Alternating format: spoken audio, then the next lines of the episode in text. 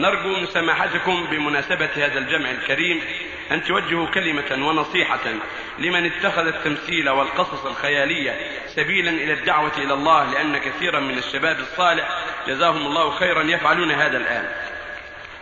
قد سبق منا غير مرة أن التمثيل لا يصلح وأنه كذب.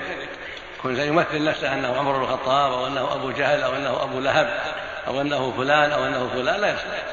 الواجب أن تكون الدعوة والتعليم والتوجيه على الطريقة التي سلكها العلماء وسلكها أصحاب النبي صلى الله عليه وسلم وأتباعه.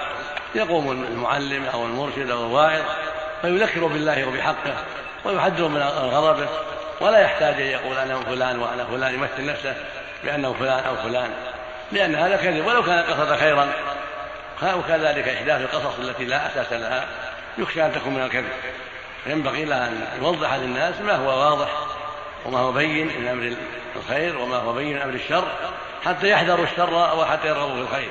بالآيات والنصوص التي جاءت عن رسول الله عليه الصلاة والسلام.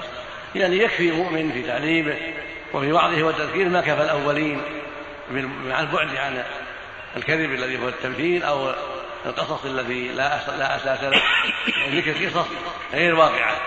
جرى كذا وجرى كذا فلان صار له كذا وصار له كذا وهو الحقيقة. فلانة صار لها كذا وصار لها كذا وما له حقيقة. أخشى أن يكون هذا من الكذب الذي إله الله عنه. يقول النبي صلى الله عليه وسلم ويل للذي يحدث فيكذب ليضحك به القوم. ويل له ثم ويل له. هكذا الذي يحدث ليزجر القوم أو ليعظ القوم فيكذب أخشى عليه من هذا. هذا هو اللي ظهر لي والله